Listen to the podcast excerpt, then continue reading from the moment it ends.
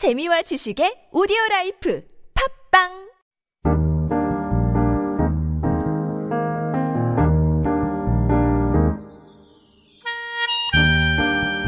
On this day in 1492, Italian explorer Christopher Columbus set off for his very first voyage for what became known as the New World.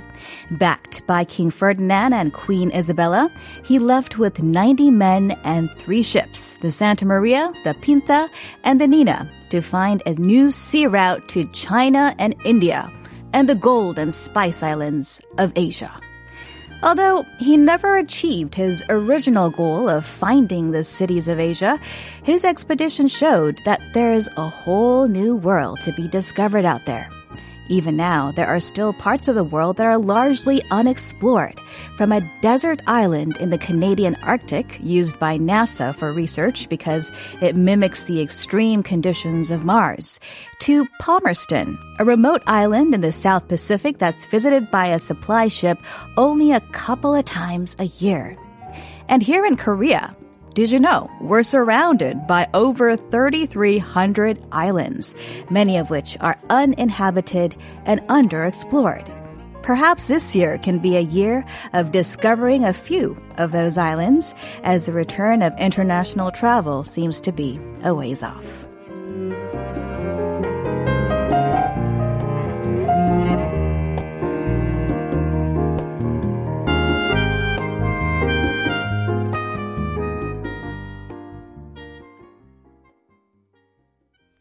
Welcome back to part two of Life Abroad on TBS EFM 101.3 in Seoul and its surrounding areas. I'm your guest host, Eunice Kim. Coming up next, we have different strokes, but before that, I do want to remind you, our listeners, to the uh, question of the day today, and that is, what is a summer tune you're into nowadays? And before we went to break, we actually did get a little bit of the uh, song 여름 안에서 or In Summer, the rendition by 싹쓰리. And we have some comments coming up already. 7764 writing, oh man, that really brought back the memories referring to the song 여름 안에서 that we listened to earlier. Uh, I'm driving out to Gyeonggi for a short trip and I hate the timing of it because of the rain, but we'll try to enjoy what I can safely. Yes, please do. All of you, you folks who are listening in uh, on your morning commutes or wherever wherever you are headed to in this deluge that we are dealing with this year. Please do be safe and enjoy the tunes that we play for you as well. So again, a reminder for our listeners who want to text in their uh, answers to the question, what is the summer tune you're listening to nowadays? Uh, you can uh, text that in and get a chance to win free mobile coffee vouchers. Send them in both English or Korean to pound 1013 for 51 per message. You can also do it through our TBS EFM app. We'll be right back with different strokes in just a bit.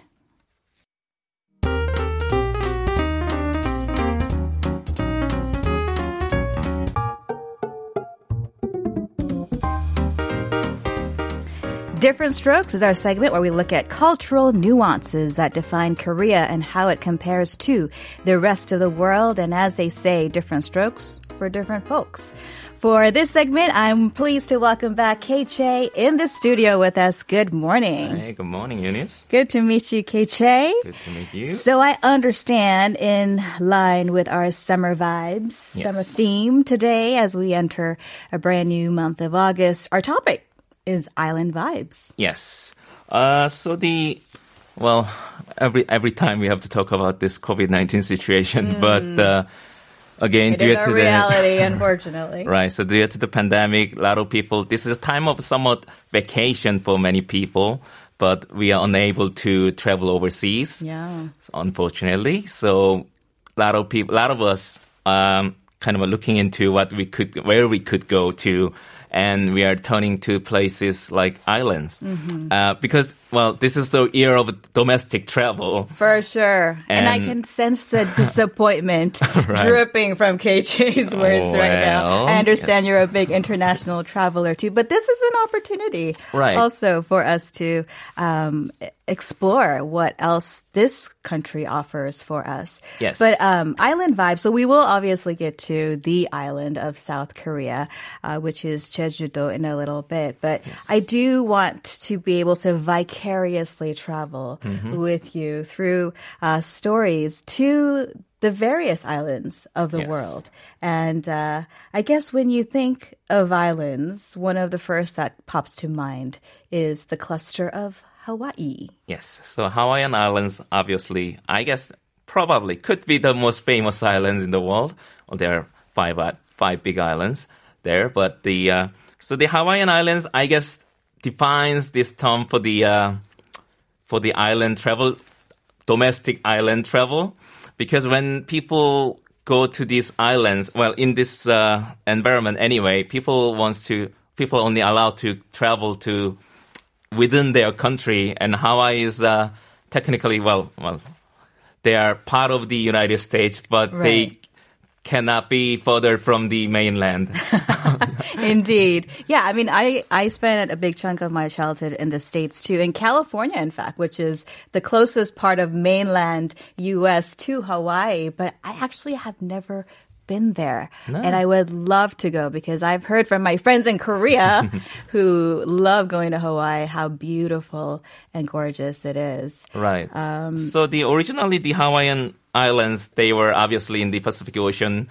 This the influenced by the Polynesian people. Sure. It was occupied by those people tribes. And in early on, there was this king named Kamehameha.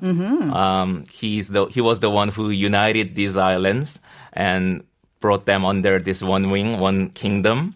And I really like the history actually because the name Kamehameha means the lonely one. The lonely one. And when I heard that story, that I I kind of sympathized with him that, that the burden of being the king, and it was really fascinating. So mm. they have the this separate history from different from the United States to begin with, but after after that the Europeans come in, and then the people from the America come in, and then obviously we know the history that it became the 50th state of the United States. by 1959. Yes. Yeah.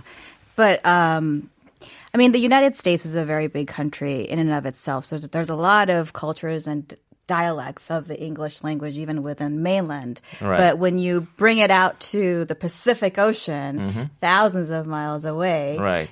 the difference has got to be Right. quite so it's, big. it's totally different. In- In fact, the funny stat that I have is the Hawaii, the Honolulu to New York flight is the second longest domestic flight in the world ah at 11 hours, but 8,019 kilometers. that is a long domestic flight. And you know, I was curious Right. to see what the first domestic actually, domestic actually, I know. was. I've been there. it's, it's called uh, Réunion. It's, Okay. a, it's an French island. is in Oh. Indian Ocean. And the Paris to Réunion, that flight is the longest one. I think it's 12 hours.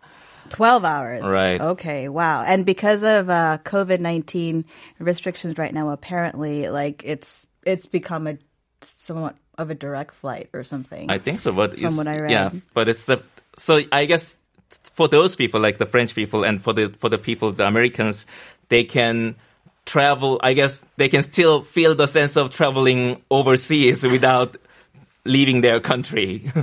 That's very true. That's very true. Uh, so, what makes the Hawaiian flavor different from the mainland flavor, would you say? well, when I think about Hawaii, first thing that come to mind is uh, their music, Mm. and the I really like the instrument ukulele. Mm-hmm. Ukulele is their traditional instrument. Well, not really traditional, traditional, but they had their own kind of a different instrument. But the Spanish people come in, they had their small guitars, and the Hawaiians were influenced by that and made their own guitar, the small guitar, the ukulele, Mm-hmm. and that's signature sound that you can hear. Even people who didn't haven't been to Hawaii, they they when they hear the sounds of ukulele, they know it's Hawaiian music. right, right. So it's very, I really like it. It's actually one of the favorite genre of music that I listen to in summertime. Okay. It kind of makes me kind of feel relaxed. to get you into the island vibe. Yes. Yeah, and the language, even the Right. Hawaiian language is quite different from English. Definitely. So, well, we all know aloha. so, Aloha. That's as much as I know. But so the obviously they're from the Polynesia, so they had their own language, but it's uh, well, inevitable, I guess. But it's uh, dying off. But actually, the one of the ways that they are keeping their tradition, their language alive, is through music, and this uh, this Hawaiian traditional music. They still a lot of lot of them still speak. Their, their lyrics are still in the Hawaiian native language, so Right. I guess because in in normal conversations they speak English, but when at least when they sing they use this language still, and the music's are beautiful. So it's kind of a way to keep that uh, mother tongue alive. I had a friend from Hawaii when I was younger, and she actually had a Hawaiian name Ah, as okay. well. Her name was Jennifer, but her Hawaiian name was Kaleke. Ah, and I thought that was really cool that she had yeah, yeah. two names, and Kaleke was a beautiful name. Um, but I mean, when you're traveling, you got to think about food, right? Right. And for me, when I think Hawaii, I think of musubi, actually, Ah, sure, the sure, the sure. spam and Uh-huh, rice, uh-huh. like uh, wrapped up in, in seaweed. But there are other Hawaiian Yeah, foods. you know better than me actually. So- because when I first traveled to Hawaii, I never even thought about food. Like you know, I thought you know, I it's, it's must be same. But then they had all these different types of food. Um, called the loco moco and poke is very popular also. Sure, that's that's hit the mainland quite hardly or hard Right. as well as I think starting to show up in uh, Yeah, South Korean last restaurants. few years I've started to notice the uh, Hawaiian restaurants, Mm. and I it was interesting. And then I also one of the thing I like is what they call acai bowl. Yes. Yeah, and it's, uh, I didn't know it was Hawaiian. And then it was not like traditionally Hawaiian, but uh, it got very popular in Hawaii, and it's one of my favorite dish also. Oh, and it's good for you too. So, brief, uh, let's go ahead and scoot over to our next island then that brings us closer to Korea, and Right. that is Okinawa. Right. So Okinawa is uh, well close to us in, by location, and Okinawa has also different story than Japan. It's now part of Japan. It's Japanese island, but uh, but for a long time it was independent island, and they they were called Ryu, Ryukyu Kingdom. So they had own kingdom, the kings, the history, and everything. And their location made it very elusive for the other countries around around it because it was uh, close to Taiwan, Japan, and also Korea. So from the early days, they had interactions with the be- between all these countries, but the in the end, in the end, they were climbed by Japan. I see. So, how is Okinawa different than from, let's say, the main clusters of islands that make up Japan? So what actually got me interested in Okinawa was last year when the when their kingdom Shuri King the Shuri uh, castle was burnt. You know, so there was this big fire and it was burnt down. Oh, it was And- burned down. Right, and then I I thought it was a, such a big shame, and then I was looking into it and realized that the the castle that was burnt was already the reincarnation of the original castle that was also destroyed. Originally destroyed in during the World War II. Hmm. So I was looking into it, and then I got to hear about this story about this guy named uh, Kamakura Yoshitaro. Okay. He's a famous uh, Japanese scholar, and he, in early 1910, 1920s, he was the first person to kind of uh, this kind of uh, record everything that was about Okinawa, the Ryukyu Kingdom.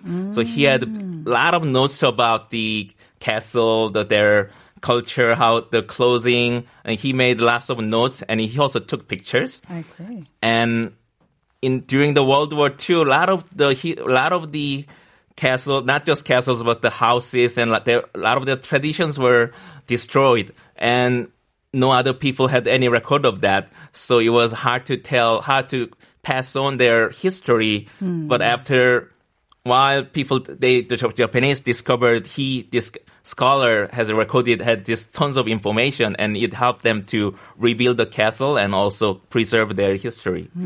That's awesome. And their uh, history is a little bit different from the Japanese, but also their culture as well, right? Right. So they have the different language. The Ryukyu also is the name of their native language. It's uh, totally different as I understand, so from Japanese, and people there still speak it. And the one also another different thing is after World War II, for uh, many years, the island was occupied by the uh, United States. Really? Right. So there, there's still the military base in the in the island. I wonder if there are influences there as well. Then. Yeah, it's, I think it was some of some part of that island was a little bit like Itaewon for us. Interesting. So, so kind of a so a lot of people in the island speak English as well. And there was also kind of a they made this little bit of fusion of language with uh, kind of like our Konglish. They Okay. ha- they had a mix of Ryukyu language and English, Oh. and some of people speak that also. Oh wow! So you've really piqued my interest there. I'm gonna have to uh, note down Okinawa for a potential trip once, obviously, the COVID nineteen is behind us. But um, let's go ahead and bring it back then to South Korea. The Yes. representative island Yes. of Korea is, of course, also the destination for a lot of people this summer. I've literally had friends go to Jeju-do uh, week, like one group will go on Mm-hmm. week one, another group will go on week two, another group will go on week three. It Uh-huh. Yeah. almost seems like that's the Uh, only destination right now. Everybody except me is in Jeju Island right now. All right. So, what makes Jeju Island unique and different from mainland Korea? Yeah, so the Jeju, for I guess for us Koreans, it always feels like you know it's just has has been part of Korea forever. But they also were independent at one time. They were called uh, they were independent nation called Tamlagu long long time ago, and they had they used to trade with uh, older countries like Baekje, Shilla, but they also had connections with uh, China, China and also little connection to Ryukyu in uh, pre- uh, Okinawa also. So they had that history before, but uh, they were eventually climbed by Joseon, and then has been part of Korea ever since. Do you remember uh, what year that was? That was How recently in our do, do, history? do, do. Would it be 1105? 1105. Goryeo took over it, and yeah, so the, that was the first time the mainland took over the Jeju Island, Mm-hmm. and then Goryeo was climbed by jo- Joseon. Joseon came up, and Joseon kept kept the island, the control of the island. Okay, gotcha. So, uh, s- Jeju also um, is obviously known for their beautiful nature, Sure. and it's, I believe, one of the UNESCO sites Sure, yes. of uh, f- known for its beautiful natural history. But it's also got a painful uh, history Yeah, yeah, as it's well. true. It's true. Yeah. Yeah, a lot of the it was I guess maybe this uh guess I don't know if I should call it destiny, but like when you're island near mainland there are a lot of things that happened to you because of the location and there was a lot of uh it was also in, uh, there was time that Japan took over the island and took control of it and used it as kind of a base as well. And then after after the Korean War, there were also some some horrific things that happened there and it was actually April 3rd. That's when the uh, a lot of the people of Jeju were killed. It, there was this event that the uh, that at the time the dictatorship the, Right. was uh, trying to do something there. I believe over 10,000 people were massacred Mm-hmm, during that time. And I found it surprising when I went to Jeju Island uh, for to cover a story Right. uh, separately. I sensed a a feeling of um, people were skeptical or a little bit careful about Mm. mainlanders as well. There wasn't a complete trust Mm-hmm, Right. um, among at least the people that I spoke with Mm-hmm, for uh, people from Seoul and such. So I thought that was really interesting. Even though Jeju-do, from an outsider's point of view, is part of Korea. Mm-hmm. Right, right. Um, c- completely, Mm-hmm. but the islanders may not feel that way because of this very painful and dark history Mm-hmm. That still lingers. Um, all right, well, let's bring it a little bit to a more brighter note, then I guess. Um, Jeju also has a very unique um, dialect, I guess you could say. That Right. also makes mainlanders like myself a little bit confused. Yeah, I I don't. A lot of times when I'm in Jeju, when I talk to local people, I I take it takes time for me to understand what they're saying. I mean, many times like tourist people, they try to speak the, I guess the mainland language more more or less, but the when they use their local dialect, it's a li- little bit hard to understand. So like when they, well, we all know 혼자 없어요 is uh, kind of a say the same thing as 어서 오세요, welcome. 혼자 없어요, which is Yeah. welcome. Okay. Right, and then 안녕하세요 we say, but they say 안녕 하옥과.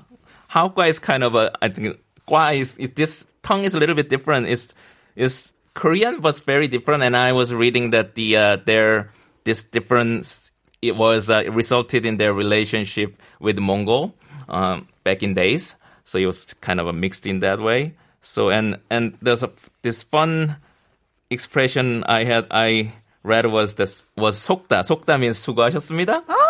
But then I heard some people like when they go to Jeju and when they hear word 속다, you know, it kind of sounds like you know that you were You've been you're fooled, right, or you're fooled, tricked, So- which is what it means for mainlanders. Right, so maybe- Interesting. But yeah. 수고하셨습니다. It means uh, you've worked hard. right, or- a good job. Yes. Yeah, yeah, yeah, yeah. So it's totally different meaning. So interesting. All right. Well, we are almost out of time. Are there any um, additional points that you would like to make, KJ? Well, so well, one last thing was I guess well, the Jeju Island is famous for haenyeo. Yes. Yeah, haenyeo How is can we forget the haenyeo? Yeah, and the, they are the women who uh, dive into the ocean to to correct collect these uh, seaweeds and things like that on the water. And the Jeju Island is known to be the the origin, the birthplace of haenyeo. Mm. There's only in Jeju Island and the and some part of Japan. Mm-hmm. So And they wear this thing called 물옷, Right. which is uh, a little bit looking like a translated into water clothing. right, Right. a little bit like a dry clothes for the divers or it's just Mm. Like a wetsuit. Right, They call it a dry clothes. Right. Uh-uh. And uh, yeah, the way they do it is very, very interesting, and it's one of a kind. So It's it's not easy to see them do what they do, but uh, it's also dying culture as well. So the people are doing, the women are doing it very late in their age, but uh, it's definitely so- something that makes Jeju-do very special. And Jeju-do has changed quite a bit too in recent years as more Seoulites and people from cities move down. Right, as we mentioned, a lot of people are traveling there, and the past 10 years really saw the rise in popu- popularity as young people saw it as this uh, eco destination, I guess. And then there are a lot of cafes and the boutique hotels popping up, and more so now that now that the more people are going due to the uh, pandemic. Yeah, and even people in my own community go down to Jeju for handar 살기. So they ah, go yeah, there to sure. live for one month, I guess, just to check yeah. out from the hustle bustle of, of city life. Popular thing to do. I wish we had more time, but KJ, I'm afraid that we'll have to leave it there. That was a lot of fun. Thank you so much. Thank you so much. And that brings us to the end of today's edition of Life Abroad.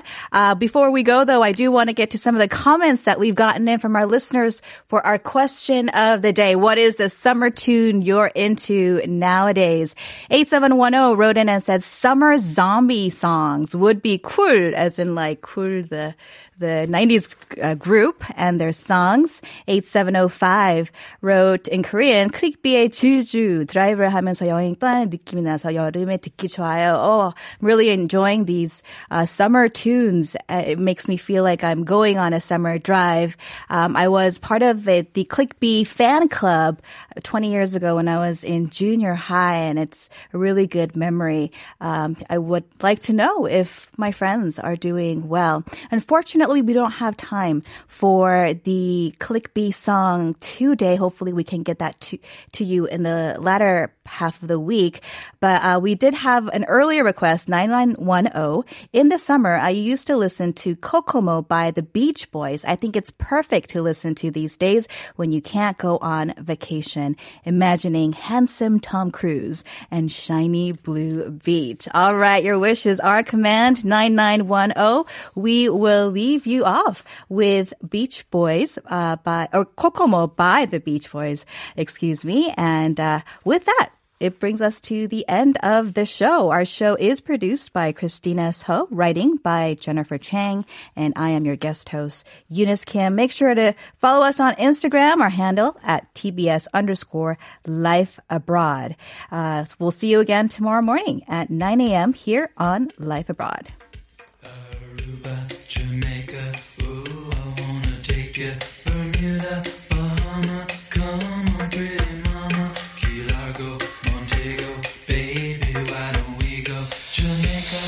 Florida Keys.